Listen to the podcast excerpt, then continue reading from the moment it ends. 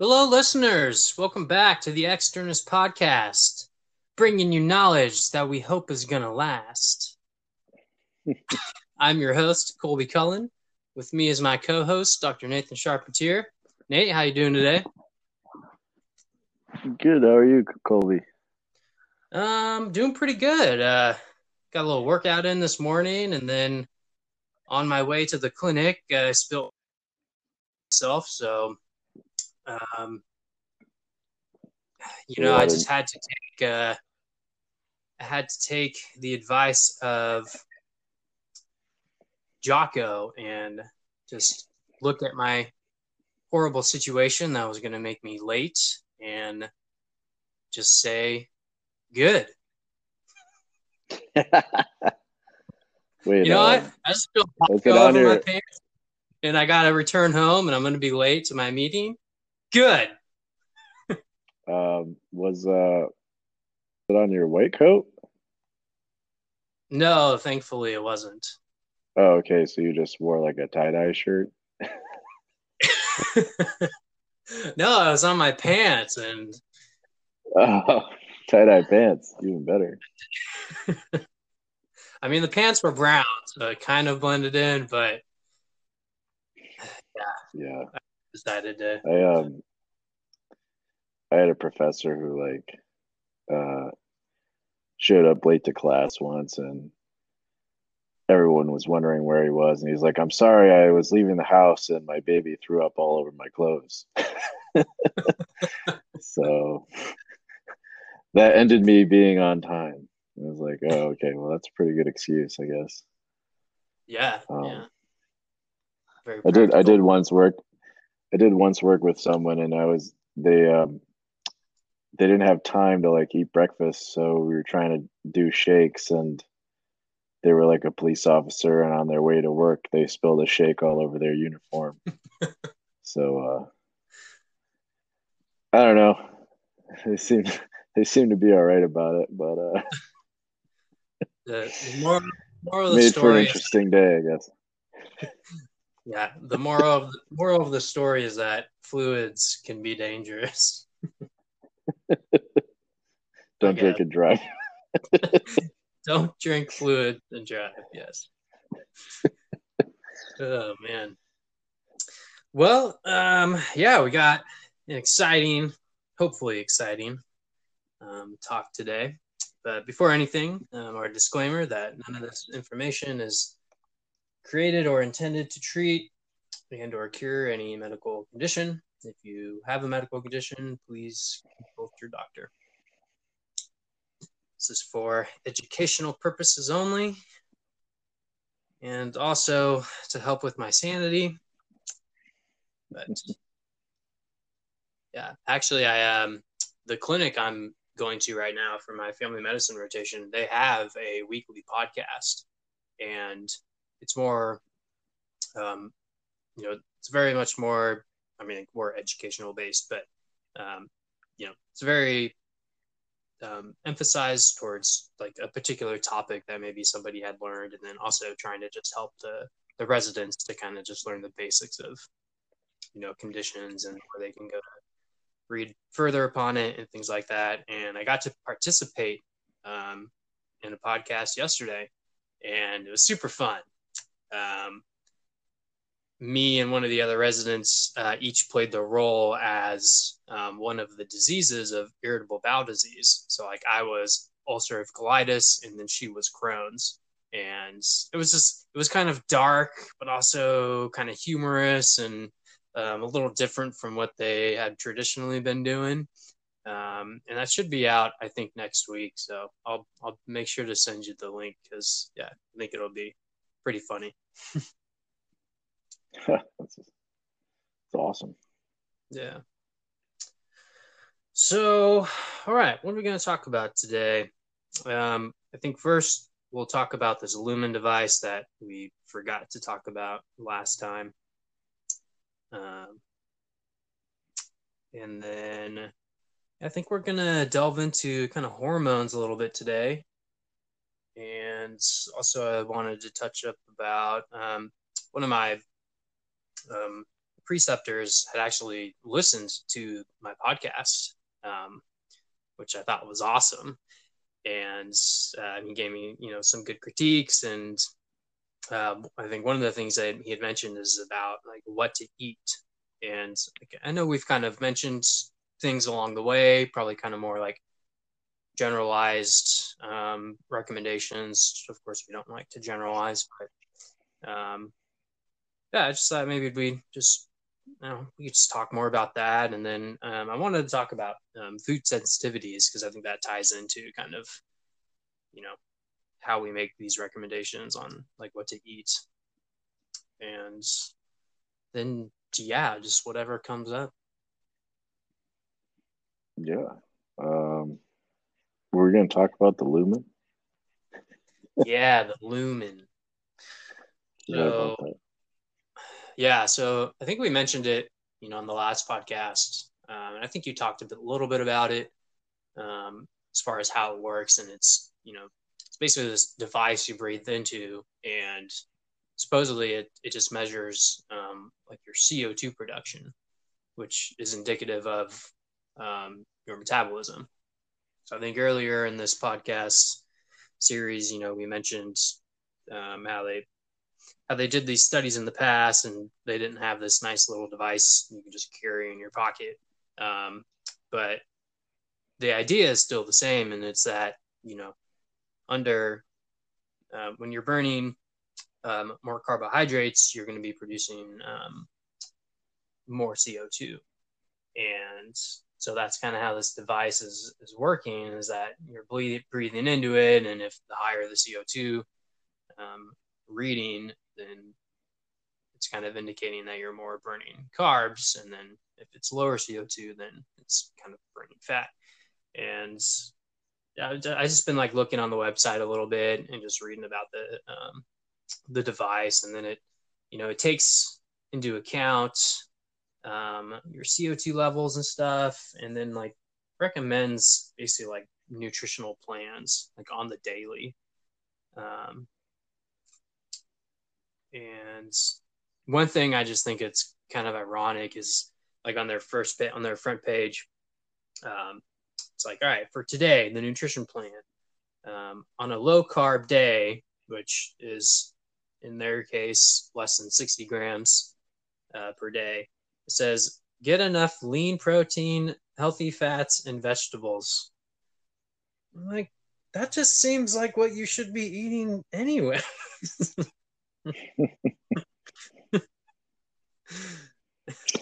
yeah, I was looking into this because I thought it was kind of interesting. I mean, when I first saw it, it seemed like maybe a way of measuring which we kind of um, podcast or kind of the ability to uh, burn carbs or fats or maybe even more importantly the ability to switch over right. um, and it's a little weird when you when you're talking about CO2 and I, I used to kind of joke um, with people who um, you know brought up burner or something. Because uh, realistically you can only burn as much fat as your blood can buffer co2 um, you know co2 is just a byproduct of normal human physiology and we every time we breathe out we exhale co2 and uh, i think the concentration can change and um, but you know, the thing that usually makes it change is heart rate and breathing right. rate. Yeah. Um, if our heart rate goes up and our breathing rate goes up, then we expel more CO2. So the real hack for this lumen is just to exercise, and while you're exercising, uh, breathe into it, and then you can just eat whatever you want. Um, I mean, yeah, but I mean, you probably have to use it at rest. And um, I mean, the interesting thing about it is you see these like commercials on TV, and it's like, you know, burn ten pounds of fat, and it just melts the fat away. But I mean, you can't. You can only burn so much fat at rest because you can only breathe out so much CO two before you pass out. Um, I mean, you can only have so much CO2 in your blood. I mean, uh, or else you'll you'll be in a, a status where you might get poisoning. So I mean, it's not. I don't think it's a true like metabolic flexibility tool, and maybe it's a haphazard way of figuring out if your metabolism's a little bit ramped up or not. I mean, if you drink coffee, your metabolism gets ramped up.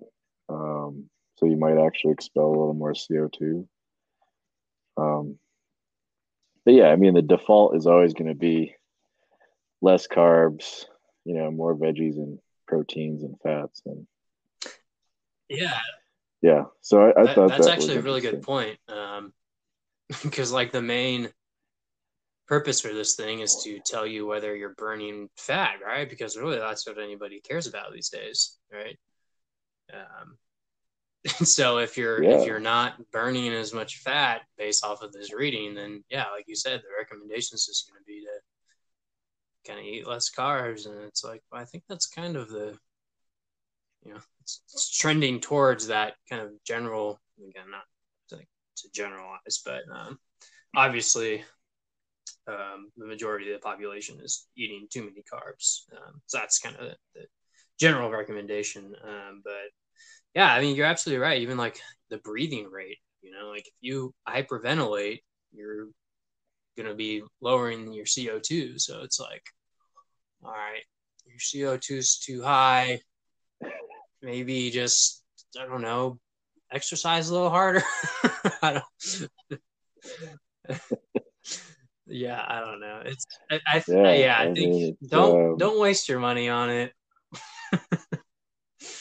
um, because I, yeah. I, think the other thing about yeah. it too is um, kind of tying into this theme of um, just like medicine and healthcare in general, and you know, and we mentioned this before is you know not treating the numbers or treating the disease, but treating the person who has the disease or whatever. And so I just and you know, it's like, all right, here's your day. Now you need to eat, you know, this many grams of carbs and this many grams of fat and this many grams of protein. Like, I've never done that before in my life, as far as like that strict of meal planning and stuff like that.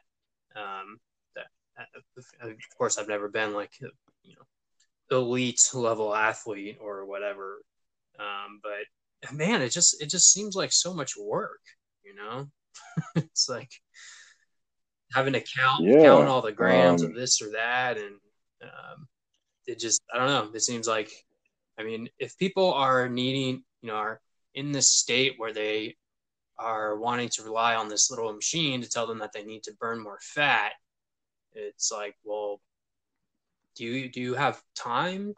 If you don't have time to, again, there's a lot of a lot of factors in this, but this is just very simplistic view. Like, if you don't have time to be physically active to prevent weight gain in the first place or to like help shed it if you had it like how how much more is this going to help you it's it's actually going to give you more things you need to do um, to try to like make all these numbers work and be, to be perfect but yeah exactly i mean um and the interesting thing about it is if you really did want to improve your fat burning, like non dietary forms, um, it would be through like pretty low intensity cardio work.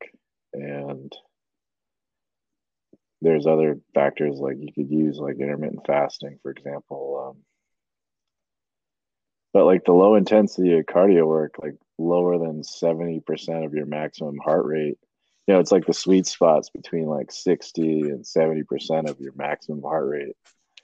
Um, you're really, really utilizing and depending on fatty acids for fuel. You're not really typing in, uh, or excuse me, tapping into, you know, glycogen in your muscles, for example. Um, so uh, people might think they need to exercise to boost their metabolism and they might actually be exercising to the point where they're um, requiring more glycogen, requiring more carbohydrates, because the intensity is too high. So it's like another kind of thing to uh, think about. Um, yeah, no, that's, that's, that's a good point. Yeah. and it's uh, you know, it's almost like it's painting this dichotomy of, you know, you need to be in the burning fat mode your metabolism to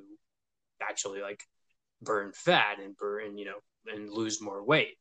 Um, but obviously that's that's not necessarily true. And you know, it makes me think of um, because um, you were mentioning like intensity of your exercise and stuff, and it makes me think of the I'm forgetting the actual term for it, but um, it's called like post post workout um, oxygen demand, or um, like this the oxygen the yes, oxygen yeah. deficit, right? So like, and and correct me yeah. if I'm wrong. It's it's been a while since I've looked at this, but um, I think my understanding was that like, um, it, and this is kind of I think the basis for um, how you can do particular workouts um, or movements, I'll say, uh, that will kind of create this extended period post workout where you're burning, you know, continuing to burn more, more and more fuel. And I think part of it has to do with this, this oxygen debt that you create at the beginning of your workouts or your movements or whatever. And then that, you know, your body will basically it needs to recover it, recover that O2 debt.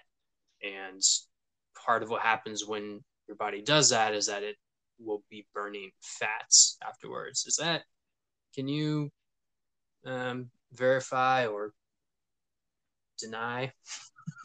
yeah, you, you're uh, no. I mean, yeah, your metabolism will um, try to um, again like blood buffering. So if you're using an energy system devoid of oxygen, you're you're probably in the glycolytic system, which is a system that you don't technically need oxygen to operate. You can get energy from the stored uh, carbohydrates in the form of glucose or glycogen, rather, that get turned into glucose through a uh, you know gluconeogenesis. And um, yeah, I mean, yeah, just like you said, I mean, uh, if you tap into that system, you're going to you know release all like um, carbon dioxide byproducts still and your body's going to try to redistribute everything back to normal and in that process um, your metabolism is going to be slightly elevated uh, your cells are just going to be trying to work out all the uh, you know like hydrogen ions that get produced um, and in the process you'll probably be breathing at a higher rate of uh, you know higher respiratory rate, for example, per minute, um, things like that, just to get back to a state of normalcy. And it can take up to several hours depending on how intense the bout was and how much. I mean, I think there was a study in sprinters, uh, psych, uh, sprinter cyclists. I mean, those guys have like ridiculous uh, ridiculous power output. I, I forget the name of the person who like powered a toaster. I don't know if you ever saw that commercial, but it rings a bell. But yeah, yeah, they literally put him on a bike that was attached to a toaster, and a toaster requires this like insane amount of wattage, and he like toasted bread, and it took him like like a little over like a minute or something. but um, I mean, his legs were the size of my yeah. waist. And yeah. uh, I mean, the amount of power that they output. So, um, you know, the study they were doing like muscle biopsies, and they took a biopsy of muscle after three all out sprint bouts and within like the first two sprint bouts, the amount of glycogen that was initially in the muscle was down by like 70%. Mm. So, and I think these were like 20 second sprints or, um, I mean, you can burn a lot of fuel really quickly. And that's just a lot of byproducts. I mean, you're literally holding, you know, hundreds of grams of uh, glycogen in your muscles. Uh, depending on like the size of the athlete, it could be in the hundreds. Right. Maybe like 150, 200. I don't know. There's some in your yeah. liver too. Um, but yeah, I mean, all that. I mean, that's that's 150 grams of sugar. I mean, that's like five Gatorades. That's like half your daily recommended value. it's way more than a lumen recommends. uh, yeah. So I mean, it's interesting. Like you, like the type of exercise you do can increase your metabolism, but really, you're promoting muscle. Like uh, if you do do high intensity exercise, you're going to be promoting more of the glycolytic muscle cells, like the type 2 fast yeah. twitch fibers, which are lower in mitochondria and lower in fat burning. Um, so, uh, you mean you mean higher? Yeah, it's kind of uh, well lower in mitochondria um, than like a slow twitch fiber. Like if you're you're doing more aerobic work, like that kind of aerobic sweet spot, sixty to seventy percent and you get your slow twitch fiber, like your marathon runner fibers. Um, overall, they have a net um, a net higher increase of uh, mitochondria. Um, so I mean, and it's it's tomatoes, tomatoes. I mean, you're gonna find uh, people with higher fast twitch fiber types, but they might have way more aerobic capacity. Yeah, yeah. Um, than you might think. I mean, CrossFitters are people who can, you know, lift pretty substantial weights and do pretty substantial amounts of high intensity exercise, but um, you know, they also have a very high aerobic uh, capacity. But um, yeah, I don't know. I mean, it's an interesting thing. Uh, all in all, I think it's. Uh, I, I think I'd pass on the three hundred dollars or yeah. Well, yeah. I mean, but... there's actually yeah limited time offer two ninety nine, and you can get ten percent off when you order two. I would say I guarantee you're breathing out CO two. You can save your money. yeah, I was looking uh, at. I I tried to uh, yeah, I just tried to find the science. Like I tried to find the studies they were citing about CO2 concentration and, uh, you know, and, and what type of energy metabolite you were uh, predominantly burning. But I mean, I'm, it's really hard for me to understand how you could measure that. Yeah. Um, just offhand. Um, so yeah, I, I would say uh, a no go. Yeah, I know. think the important thing too is that like it's only measuring CO two. It's not measuring um, like the ratio of your O2 consumption to your CO2 production. I, I mean, as far as what I've been seeing off the site, um, you know, obviously that's uh, you just you got to include uh, you know the oxygen as well. That's uh, I mean, it could be that ticket though. It could be that ticket. The person who wants to see more CO two and starts exercising more to just basically have a. I mean, if you have more CO two, you're you're burning more fat. I mean, one thing you could do is um, so try holding your breath and exercise. Uh, you know, do, do different movements, and then you know you'll probably find that. Uh, the faster and harder you move, the less time you'll be able to hold your breath.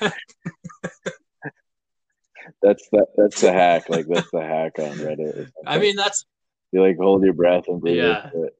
Um, I mean, like I'm pretty sure like, I've seen like Wim Hof guys, you know, and they're doing the breathing, and they'll like do a few rounds, and then like I remember this one video, I think the guy uh, maybe to like just one or two rounds, and then he just bam, like in his breath hold, just started doing push-ups, and he like did like I don't know seventy or something before he could breathe, and it's like. Oh man, it's gonna it's gonna break it's gonna break the lumen. it's not gonna know what yeah. to do. I was looking at the uh, like the company too. Um, just of course, I had some skepticism, so I had to just look into it a little bit. I didn't find a lot of information, but I did find that um, their gross revenue is six point four million dollars. So, um, wow. Yeah, just buy more vets. Use that three hundred dollars and buy some more vegetables. Uh, I'm in the wrong. I'm in the wrong career, man. uh, all right, yeah, so let's move uh, on. I think we. I think we. Really, yeah, let's. It's just making me sad now.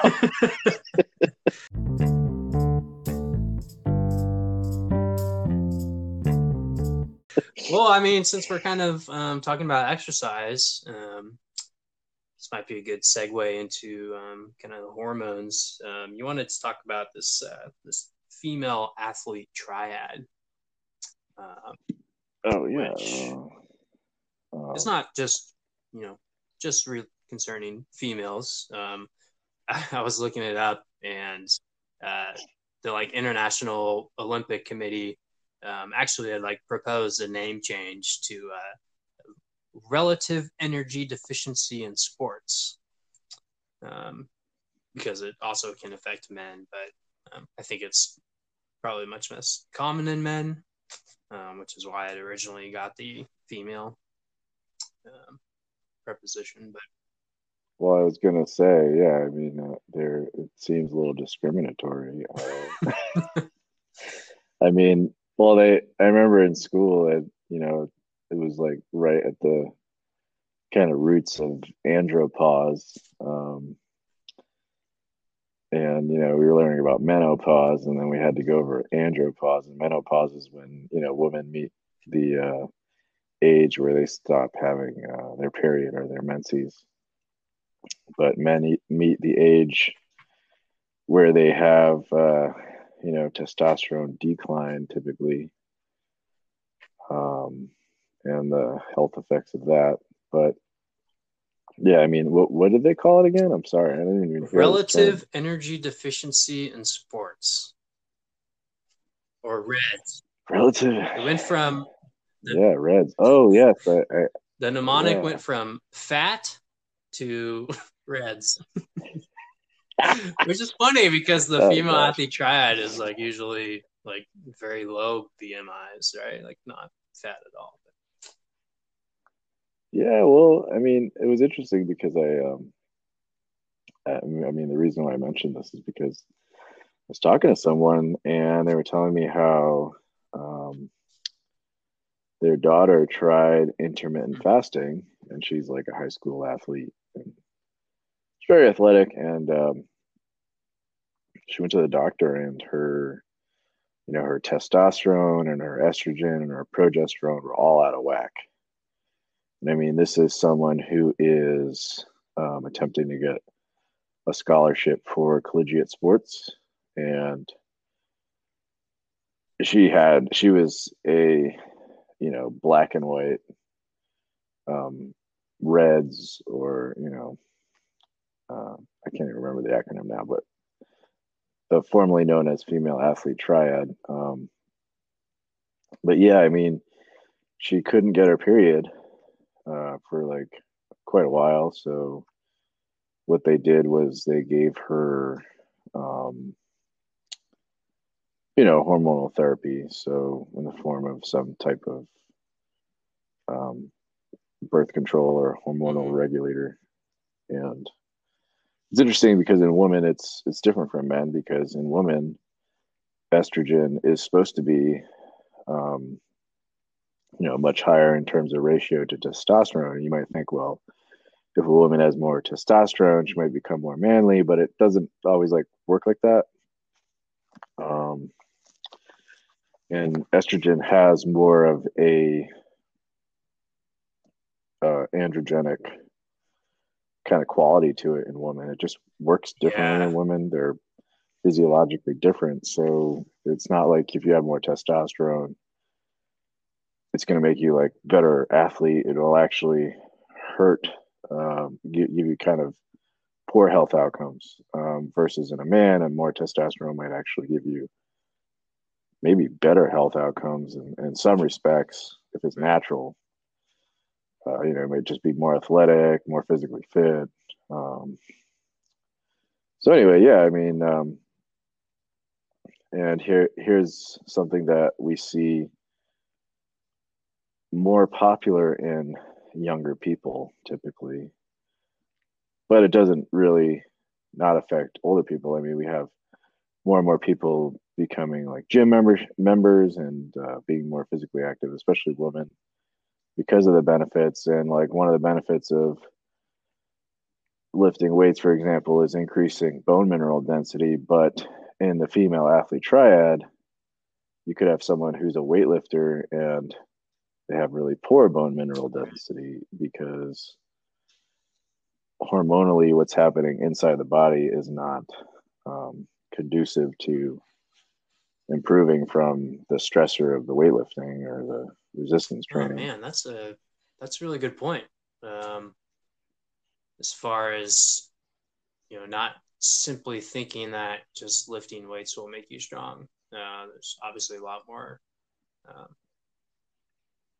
I mean, yes, I would recommend people, everyone lift weights, but uh, it, it can well, be a little more you know, complicated in, in It, it can, but it, I mean, Donny Shankle, uh, the famous uh, U.S. weightlifter, he said, "If you want to lift, you got to eat." And uh, I would say the root cause. I mean, the root cause in a lot of um, athletes uh, coming through with this kind of stuff is that they're not just not eating enough. Um, you know, that that would just be the case across the board for men and women. Um, under nutrition. Is that because Oprah and Winfrey, or... yeah, I mean, it's it's a real big concern. I mean, I think you know it's it's like this caveat, like you know, losing weight is always good, or always a healthier option, but um, you know, we live in time and space, and everything's relative. So it's got to be done in a way that's sustainable and healthy. It just can't just be like simplified to that point, um, because if you run into the female athlete triad, um, it's really it can be really dangerous. Did you did you? So, I'm sorry, I was uh, looking something up. Did you did you mention like the three main um, features of it? Oh no, I didn't. Um, so the three main features one. are, yeah, low energy availability. Uh, well, I actually kind of did yeah. passively. So low energy availability would be um, basically some type of restricted eating you're just basically not eating enough. And then you have uh, low bone mineral density. So, you know, osteopenia, osteoporosis, some kind of bone degenerative disorder, you should have a bone mineral density score within a normal range for your age. Um,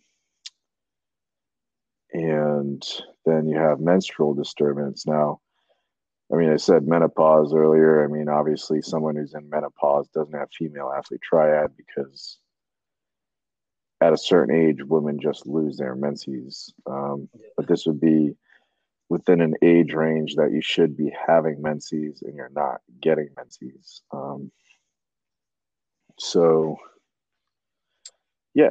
Um, right here, uh, there's some statistics here um, from a PubMed article, and it says 78% of female high school athletes meet the criteria for a female athlete triad. And uh, 65% of female high school non athletes meet the criteria for female athlete triad, maybe for different reasons. Um, but you got to wonder I mean, is something that I've seen like within the last maybe it's been over a decade, but you know, people going after uh, Cosmo. And I remember if you, I mean, I, I don't know if you you maybe remember this or have come across this, but there was like this famous um, kind of fashion show. I can't remember the exact fashion. I'm not like super into fashion shows, but there's this fashion oh show and on the catwalk. uh, these women, uh, these women that were in this show, every one of them was textbook criteria anorexic. Um, and the concern was that this is like such an influential show to the masses of the world that it was marketing an unhealthy female body. Yeah. yeah. Um, and obviously, there are there's some data to support if if, if this data is correct, this seventy eight percent and sixty five percent. Um, I mean, that's basically the majority of high school women or girls um, are exhibiting this. So, not, at all. I mean, I think part of it, you know, we're going to get a little bit into maybe psychology, right? Or is that the next one? I forget. Every time. Uh, part of it is psychological. Part of it is um, the way someone's thinking. Like, because obviously, they're most people are trying to do have a goal or trying to do something um, that they think is right or you know okay or not harmful maybe um, not in all cases but i think maybe normally, right? Um, and they're they're maybe causing harm. I think I'm completely guilty of this. I'm I'm such a huge fan of you know intermittent fasting, but in reality, um, you know, it's got to be a scale of checks and balances, and there's there always has to be some form of limits to you know especially things like weight loss um, you know, like what I tell people is you don't want to lose more than 1% body fat, or excuse me, body weight a week. Um, and, and ideally a month. Um, you know, because overall, uh, the slower it goes, the kind of better you are in terms of probably managing yourself hormonally, right. um, just as a generalized rule. Right. Um, oh man, you just you just brought something up. I don't want to um, cut you off, so if you have more to say, you're not. I think I, I think I made the point clear. Okay. Like, uh, yeah.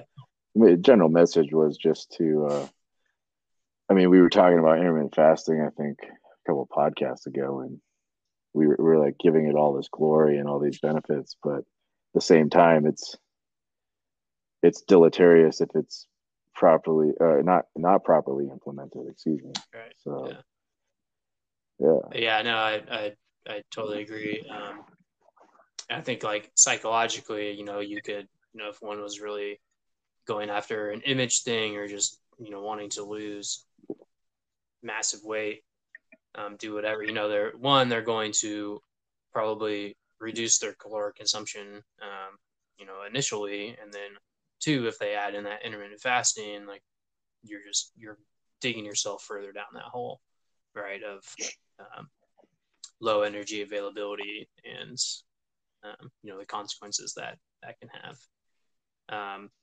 But you were so you were talking about um, kind of the slow the slow process versus the quick one and how that influences our hormones um, man I've been seeing it so often lately. Um, you know, the majority of patients, you know, coming in, they're all um, obese. You know, like, and I saw, I saw a BMI of 74 the other day. Like, I didn't even know that was possible. Um, but the the point, wow. the point I was bringing in um, is that there's an FDA approved drug for weight loss. Um, and it's called phentermine, and it's basically an amphetamine. and I just I don't know, man. It just it just pushes my button in the wrong way, you know. At that, and and I don't know exactly why, but it just seems crazy that like we could just prescribe people like amphetamines basically to help them lose weight. And the the way that it works is that it's it's going after one of the side effects, which is um, like reduced cravings. Um, which is like one of the important things that you want to look out for um, when you're like treating kids with like ADHD, because um, the primary treatment is amphetamines, and um, so weight loss is kind of the the thing to look out for there. But I don't know, man. It just seems. Yeah, I mean, um, crazy, um, and I mean, like you know, you always try to make sure that you know they they have some sort of plan, right? This is kind of uh, I mean, based off of my limited experience um, of seeing physicians working with these people, is that you know it's kind of like they have this plan and like they know they can do it, but they just kind of need they need a little Kickstarter, you know, little bit of help. And like I, I you know, I, I can appreciate that to some extent. Um, but at the same time, like I think one of the biggest things is that they need education on the nutrition um, because uh, you know the general guidelines and general recommendations, um, as we've been mentioning many times so far, are, probably not um, in their favor. Um, and you know, of course, as physicians, our nutritional education is is very poor. So it's very easy for us to just yeah. go look at the basically the same exact guidelines and um, and yeah, that's just that's I don't know. This this is just really kind of puts me in this weird mood thinking about prescribing amphetamines. Like, but anyways. I, I get yeah I get in a weird mood prescribing any weight loss drugs because I mean there's it's too easy. There's such a dependency. Yeah. Um, that can develop, especially from amphetamines. I mean, it's like a classic um, schedule, like two or three, you know, pretty good risk of dependency. Um, makes me think of why cigarettes, part of the reason cigarettes are so hard to quit for a lot of people is that when they try to give up smoking, I mean, nicotine is also a stimulant. Right. So you get that um, appetite reduction, not to mention you kind of burn your taste buds. So um, you don't have as much uh, sensitivity for taste. and then you wind up quitting. You, you know, don't have that appetite suppression from the nicotine. And you also have more taste buds. So food tastes actually more, you know, intense and you might eat more food it's just this perfect combination for like gaining five to ten pounds every time you try to attempt to quit cigarettes. Yeah. Uh, which is sad because you know, like there's so much benefit from quitting the cigarettes. Um, the the potential benefits there. Um, right. And I remember one thing we had to look out for in community pharmacy um, was high school women buying laxatives. Mm um, because there was like this trend where girls would buy laxatives so that after they ate, they could just basically like immediately poop everything they just ate out. Yeah. Um, which is kind of disgusting, but it's also sad. Um,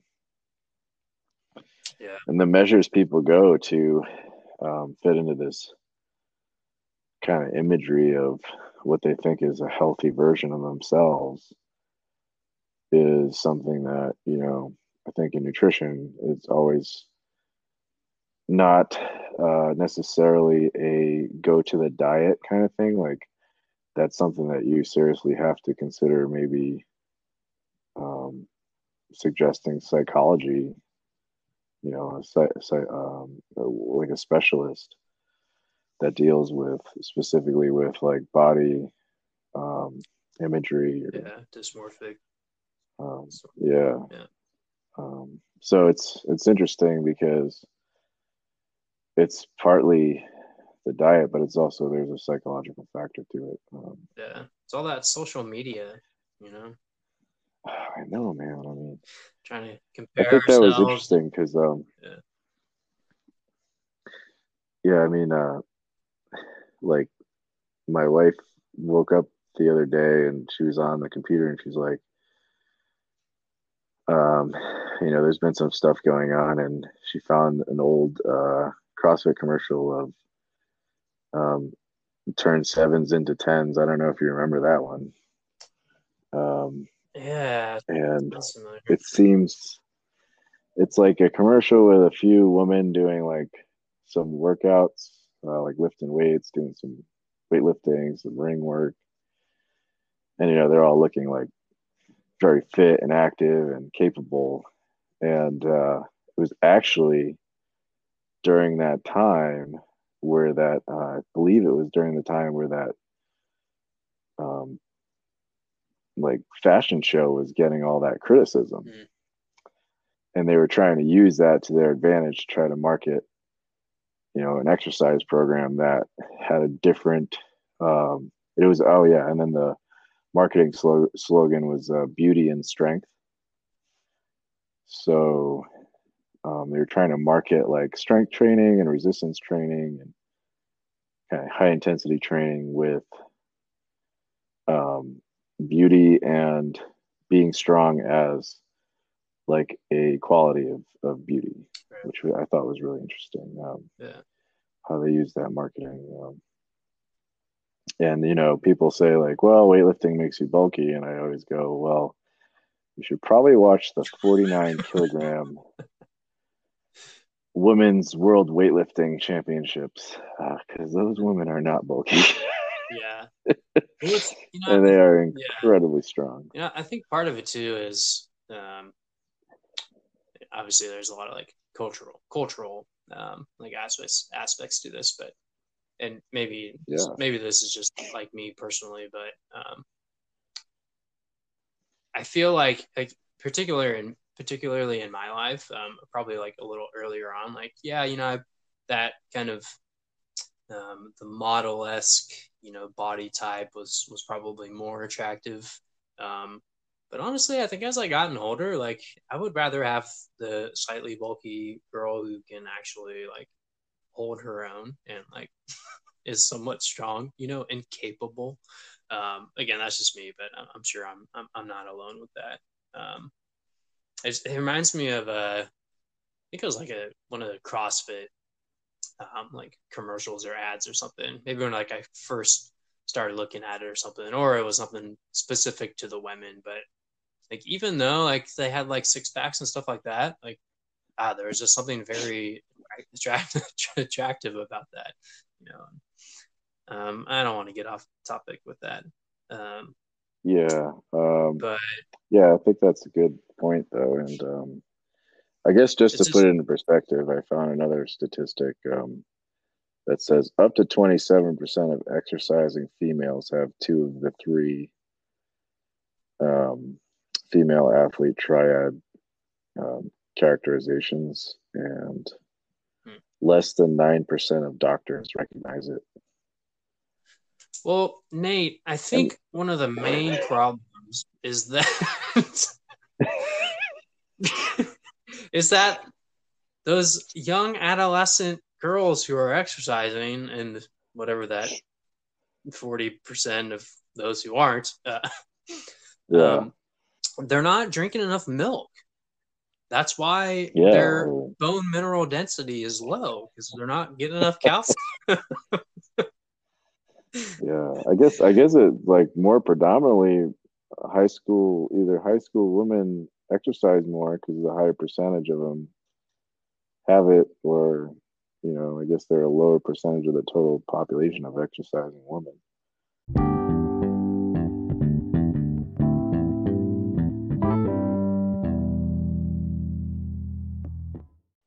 Um, yeah, I, yeah, it's it's totally a marketing thing. There's so much marketing, and I mean, really, like, I guess this is a great segue to the food choice thing and like food allergy and sensitivity and uh, hmm, yeah.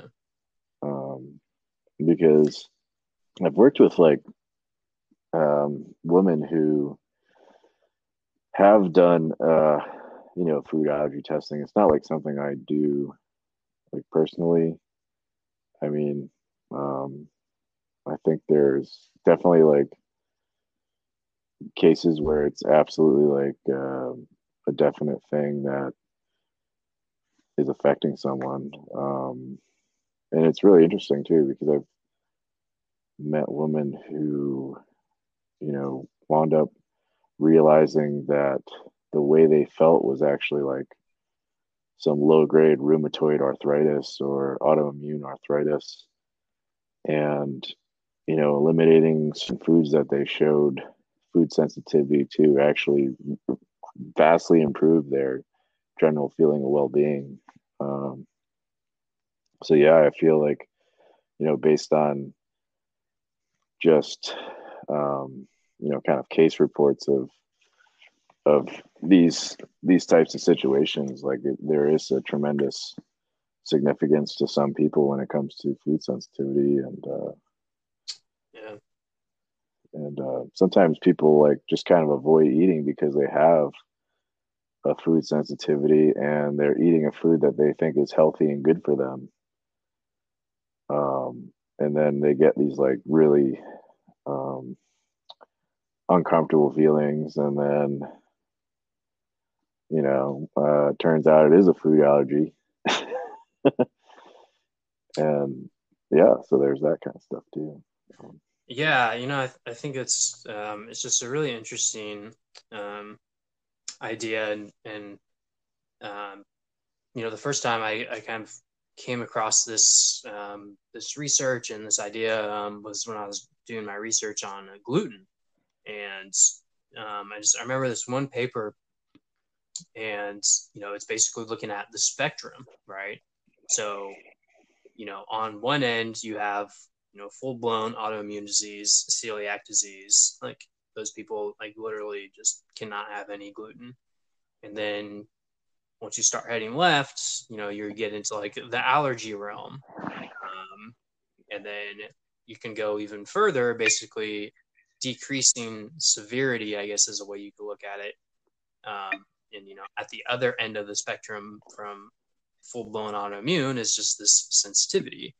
And you know the sensitivity to a food can can manifest as you know in so many different ways and everybody's going to like this is why we're you know we treat the individual um just you know every every person's going to express it differently. Maybe you know one person gets headaches maybe one person has the brain fog maybe one person just has generalized fatigue or you know you know eczema or just something um, and man I, I remember bringing i was in medical school and like i think i asked my physio professor i was like well what about like a sensitivity or something? And she, and she had she had no idea. She's like no like it's it's celiac or it's not. And i'm like okay. Um, but i was talking to a friend the other day and um, she recently had um, kind of the the skin food sensitivity test done. She found out she was allergic or sensitive to, um, you know, a lot lots of things like yogurt and you know gluten. And but then she said strawberries, and I was like, what? That sucks. Like strawberries are amazing.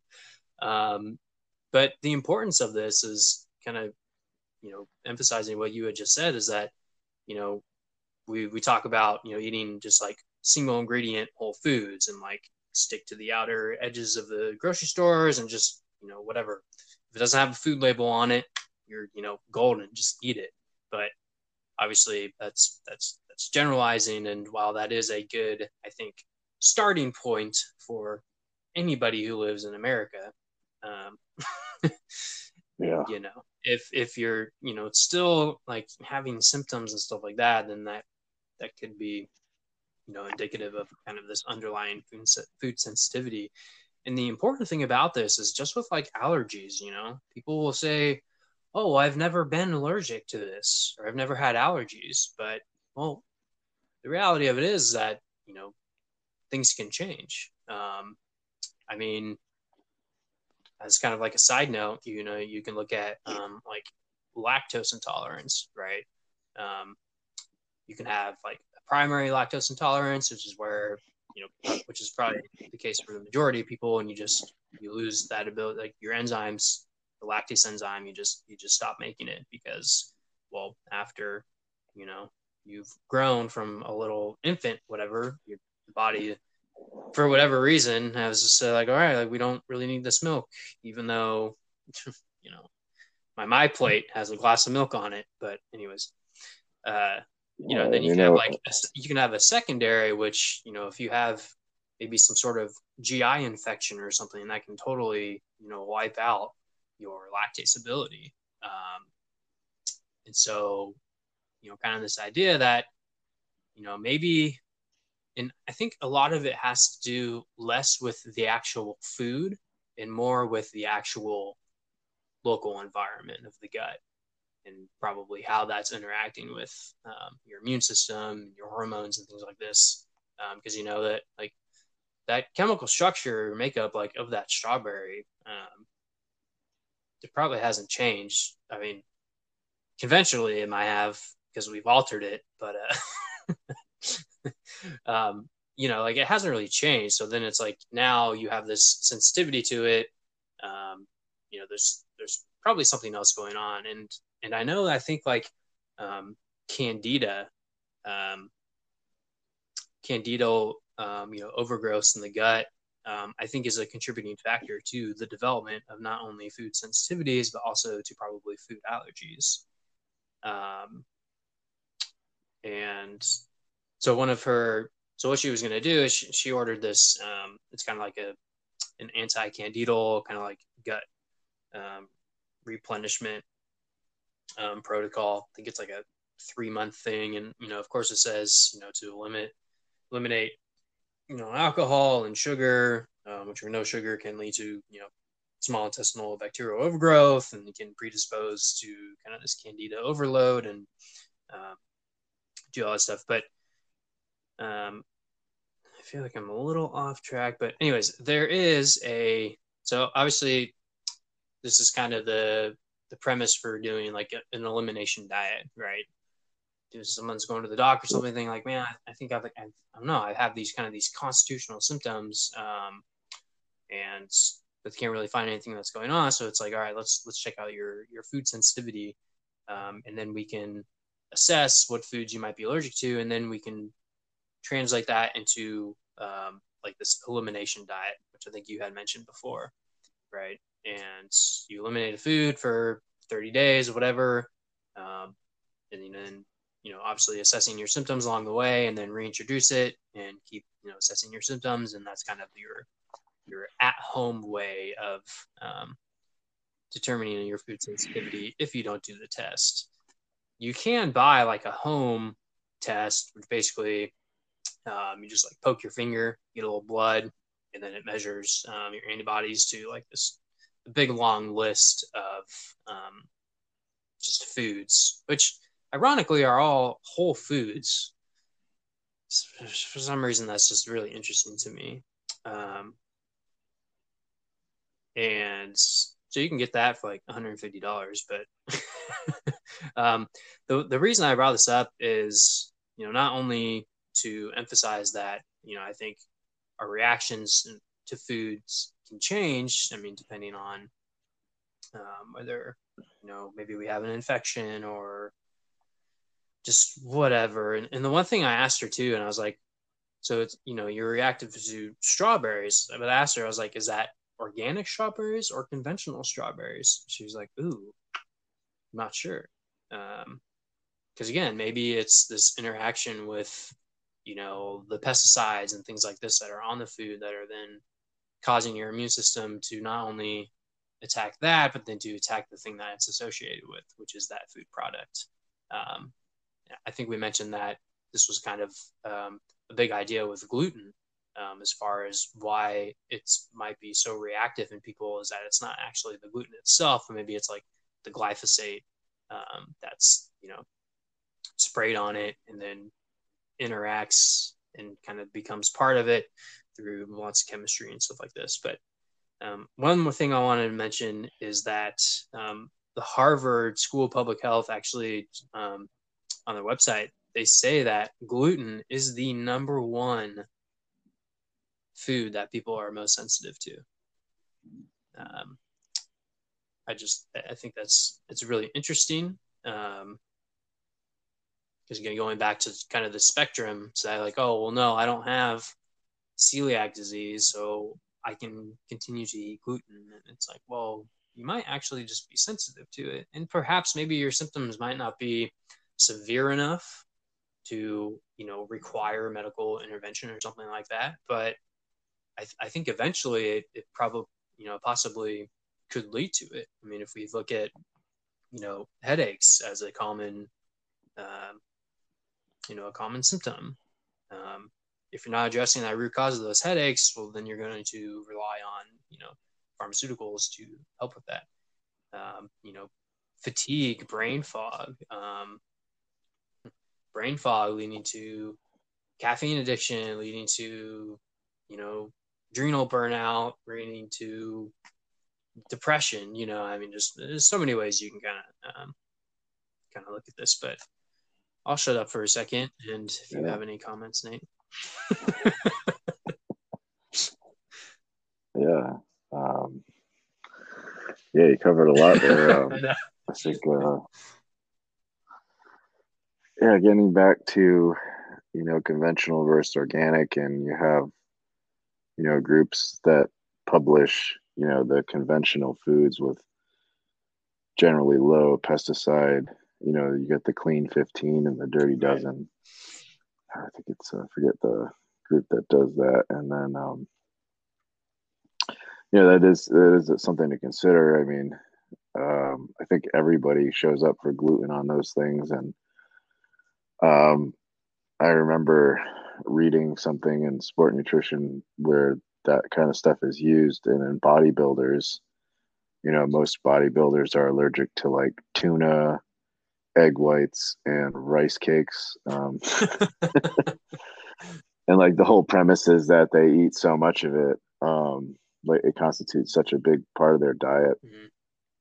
There might be this also corresponding um, you know, the poison is in the dose kind of thing right. to how those tests are um, reading things. So maybe your friend just eats way too many strawberries, but uh, yeah, that's that's good. Anyhow, I think the trouble really is um, that you know, is it a food allergy or is it a deficiency? Especially nowadays, where like these super generalized nutrition slogans or ideas are just rapid rapidly expanding. For instance you know you know vegetarianism and veganism. And um, i remember this woman in my class who decided to give up meat become a vegetarian and like two months later she was hospitalized with like anemia. Um, to show like all these similar things like loss of energy and um you know might she you know she might get like menses issues she might see a reduction in uh, re- reduction in bone health bone mineral density or thyroid function um, and a lot of times i see people who are vegan or vegetarian and they might say things like they might you know, I had one woman who was a, a, a vegan. Oh, actually, she ate eggs, I think. So she was like an ovotarian. And she wouldn't eat fish. She wouldn't eat like animal, like fish or. So. What? You know, and she she was really like low on energy. And like really, I mean, and this someone who's very athletic, um, has has been um, an athlete and an avid exerciser for years and years, mm.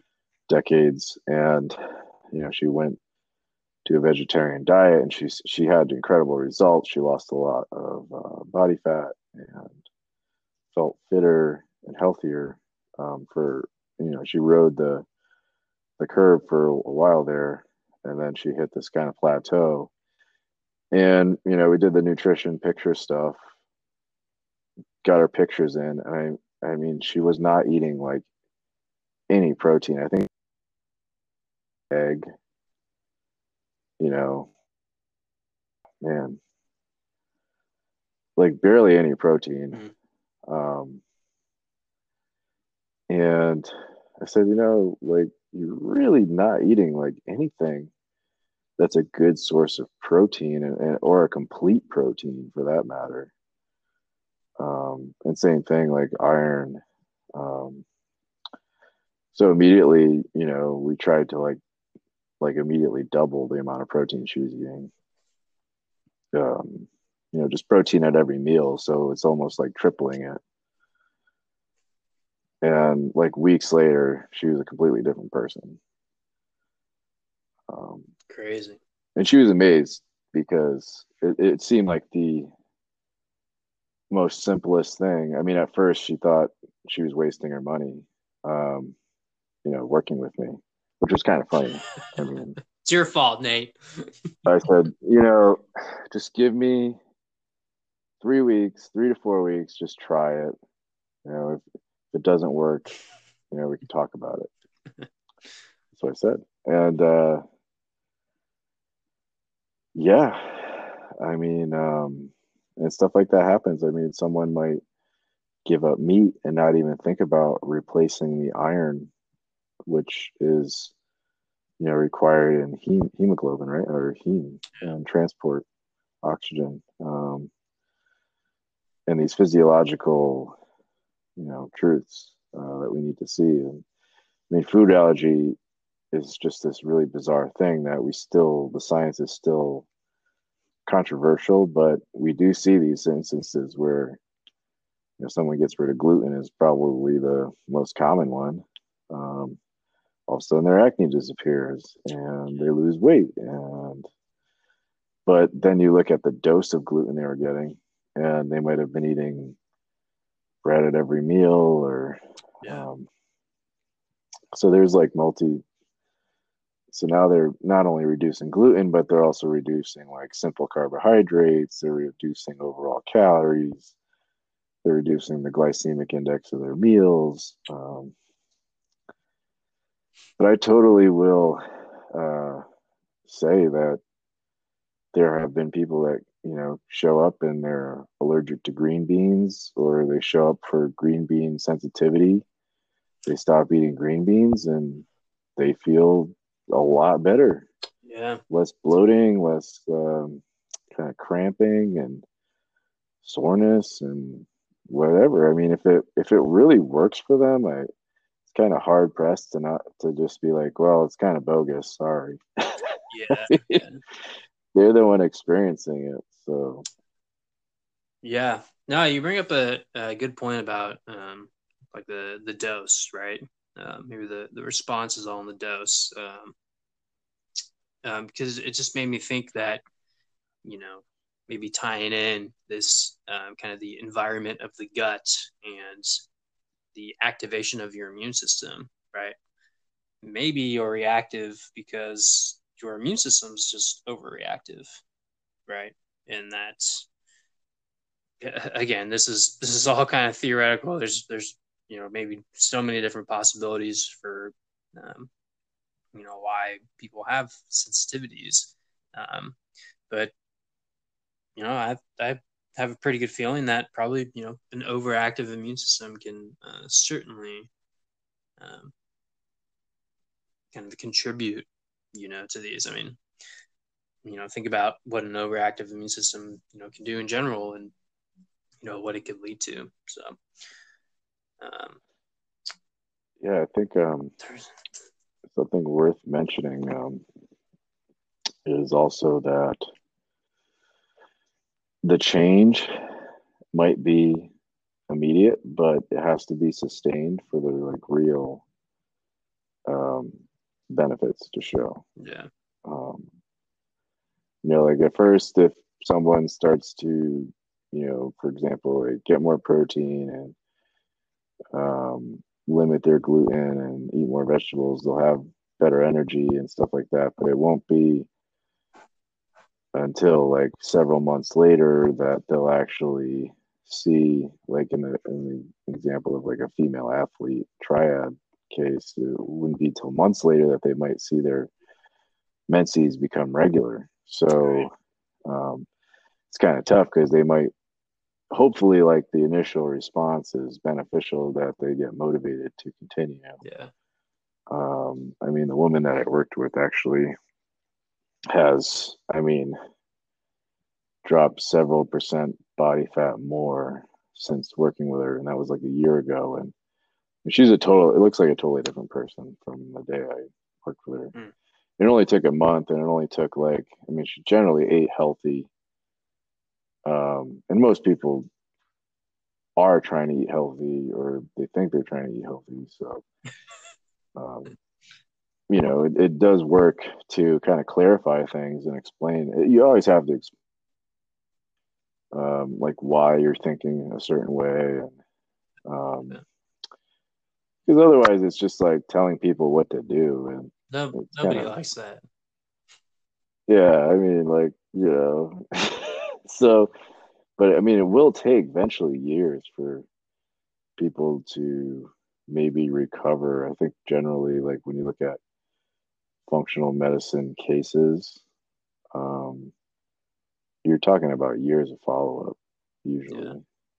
to see. I mean, we we shared that case last time about cholesterol, the low carb diet, and that that's like six months. Um, but I mean, years from now, if that's continued, yeah, the benefits will be um, much more dramatic. I think. Um, anyhow, yeah, I'm sorry. I think I might have cut you off a little bit. No, that's good. Um, we're we're a little over here on our time, so I think uh, maybe we'll just wrap it up. But yeah. Oh, um, we have reached over a hundred views, listens, whatever you want to call them. So awesome! Thank you to all the listeners. Um, that's this is crazy to crazy to see. Um, yeah, it's awesome.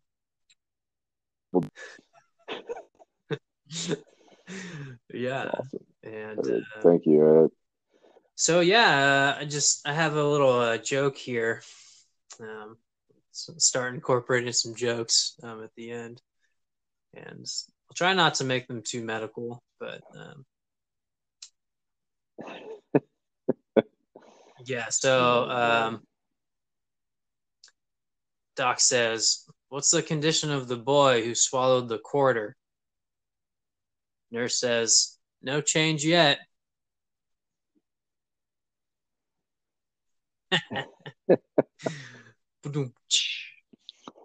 That's I got. Oh, that's a good one. I that reminds me of uh, that reminds me. I used to uh, work nights um, at a hospital, and uh, I was practicing at this hospital, and we had this patient come in multiple occasions, and they were like, uh, like they they had really mental issues, but they would swallow things um, that weren't edible. Pica? And like uh, scissors, rulers. They probably had iron deficiency. Um,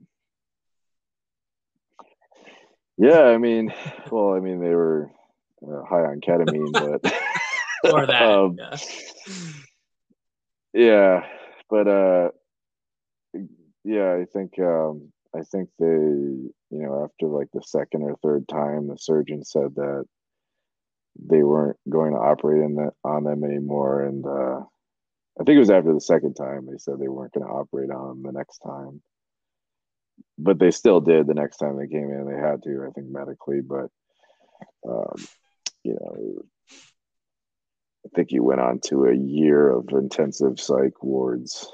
Um, so it was it, it was it was really sad. It's very tragic, obviously.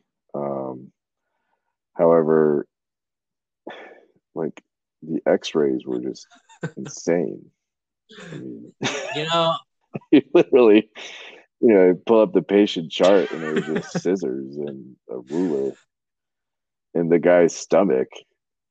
Oh my gosh, I can't. You know, imagine. when you kind of first started on this story, I, I kind of didn't know where where where you were going with it.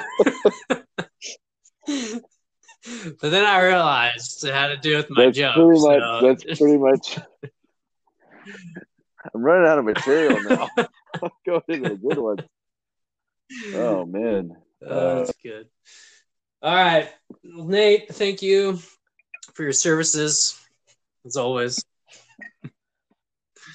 Yeah, Colby. Thanks for having me on. Thank you, everyone, for listening. Uh, hope uh, it was informative. Hope we clarified um, some of the stuff about like intermittent fasting and how to think about um, some of the kind of pitfalls or precautions.